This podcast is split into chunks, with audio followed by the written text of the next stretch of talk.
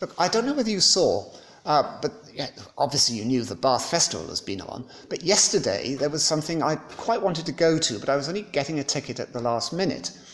And it was uh, Bella Mackie, who was booked to talk about her serial killer anti hero, Grace, uh, from her novel How to Kill Your Family. I, I think this is described as dark humour.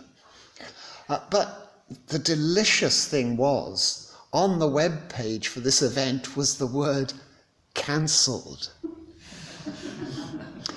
now I thought, oh, what if she boarded the train at Paddington but wasn't on it by the time it got to Bath? Maybe there's a video showing her boarding a Cheltenham train at Swindon and another shows her alighting at Kemble, and there's a witness reporting a mysterious landing and takeoff at the airfield. Now, imagine the novel or the TV drama about Bella's disappearance. The investigating officer, of course, is a detective chief inspector. That's pretty usual. They're under pressure from the high ups. Absolutely standard practice. But there's a detective sergeant, isn't there, who regularly puts their foot in it, doesn't spot the clue, doesn't put two and two together. The poor sap, of course, is a div- dramatic device for firstly underlining the brilliance of the star detective, and secondly, requiring the star detective to explain to their acolyte, and therefore to us, the reader or viewer, what the dickens is going on. And there's one other question you may then ask yourself How on earth is this plodding number two in the story ever going to step up when the boss retires? Now, the Bible as well as being scripture, is a work of literature. It has songs. Moses and Miriam. Love poetry, letters, history, blood and gore, prophecy, dreams, tragedy, triumph, disaster, betrayal, you name it, it has it. And like any literature, editorial hands have been at it between the original drafting and our reading and hearing it. Editors, translators, inspired and benign, trying to help us understand the message, but they have been at it. So it's a literary work as well as scripture. The trouble is, I sometimes find it a bit too literary. Just an opinion, forgive me. Perhaps it's only my, my own efforts at writing stories that alerts me to the tricks that writers get up to. This is how it goes. Time and time again in the Gospels, the disciples as, are portrayed as being slow on the uptake, Jesus has to explain the parables to them. They say the wrong thing. Peter, usually. He's the detective sergeant, I think. They miss the point. They forget what Jesus has already told them and he has to tell them again. What a sorry lot, we are asked to think. Poor old Jesus lumbered with this load of numbskulls. And like the detective sergeant, how are they ever going to be able to take on the boss's mission when he leaves them? Interestingly, the women don't conform to this pattern. Martha grumbles a bit about being the one who always has to make the sandwiches, but she knows what she's about. Her sister Mary is an ardent student. Jesus' mother ponders, usually. Mary Magdalene's devotion to Jesus is inspired by more than gratitude alone. But back to the blokes mainly. Jesus isn't, of course, the star detective made to look good at the expense of his colleagues. But I do think the pedestrian responses of the disciples are that device to allow explanation to come to us about the events of Jesus' life and his teaching.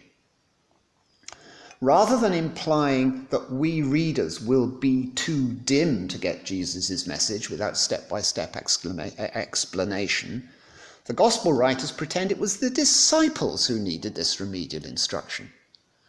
Frankly, just as well, because I'm grateful for all these elaborations. You too, maybe. But, old cynic that I am, I suspect there's a second reason for portraying the disciples in this way.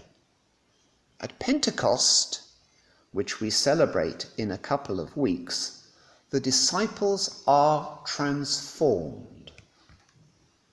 These timid, blundering, obtuse folk become confident, brave, articulate ambassadors for the good news of salvation right around the Mediterranean. I wonder, it's naughty of me, I know, but I wonder, did the gospel writers and editors and so on, did they ever inflate the transformation, implying that the coming of the Holy Spirit turned complete clods into the evangelizing wonders that they did become. Don't get me wrong, I'm not for a moment questioning that the disciples did not change in a profound way. What I am suggesting is that these men and women from the start had more to them than they are given credit for.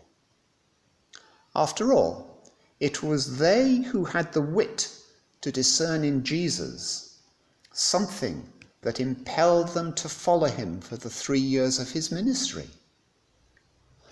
And how come Jesus chose them, if not for their innate potential to be inspirational when their turn came? James and Peter, Thomas, John, Philip, Judas, and the rest did need the flame of the Spirit to set them alight. But I think we should also celebrate the different gifts they must have brought.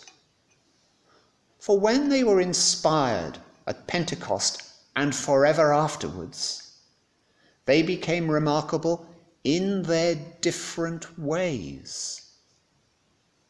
They didn't become all the same, they weren't clones. The Spirit built on their diverse talents so that the post Pentecostal Peter was not the same as the new John, or the new Philip, or the new James. Now, today's gospel. It's not really a conversation between Jesus and the disciples, supposedly at the Last Supper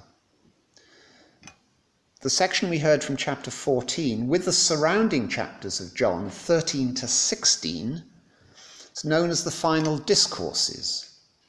It's more like a tutorial than a conversation over a meal, or it's a collection of advice and reflections drawn from various moments during the later stages of Jesus' time with his friends.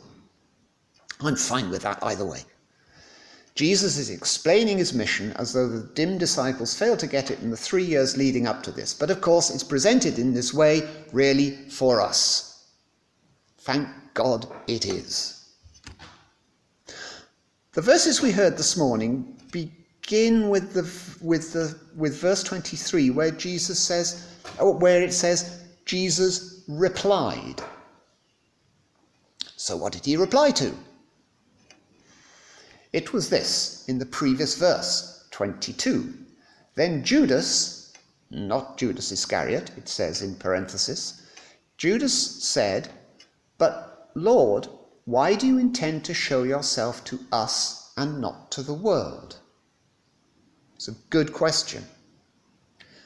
But it's a literary device, of course, a signpost among the many messages John sets down in these chapters.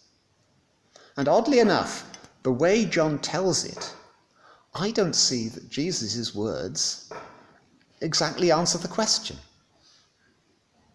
That's not to diminish what he says, not for a second, because he elaborates on how love for him and following his teaching are intertwined. He reminds the disciples, reassures them, promises them that the Holy Spirit will come. And he reassures them further, repeating that wonderfully warm, compassionate line that had opened this same chapter. Um, it's in various forms, but it's the famous, do not let your hearts be troubled. So, what about Judas's question? Well, hats off here to whoever put these readings together. I find the answer to Judas's question in today's psalm, written, you know, yonkers before Judas asked the question. In the Old Testament, we're used to writers concentrating on the ups and downs of one people's history and their attempts to understand and come to terms with the nature of God. It's an exclusive narrative. We Christians happen to have appropriated it as though it were the history of God Himself. But it's not. It's the history of a people getting to know God, trying to understand God. But Psalm 67 is an example of thought that is wonderfully inclusive. It's not just about these people. It expresses a generous desire not to bind God to one nation, but to share God with the world. Judas asks why Jesus meant to show himself to his friends and not to the world. The psalm answers that God's blessing is to be so visible that all nations of the world will want to give themselves to God too.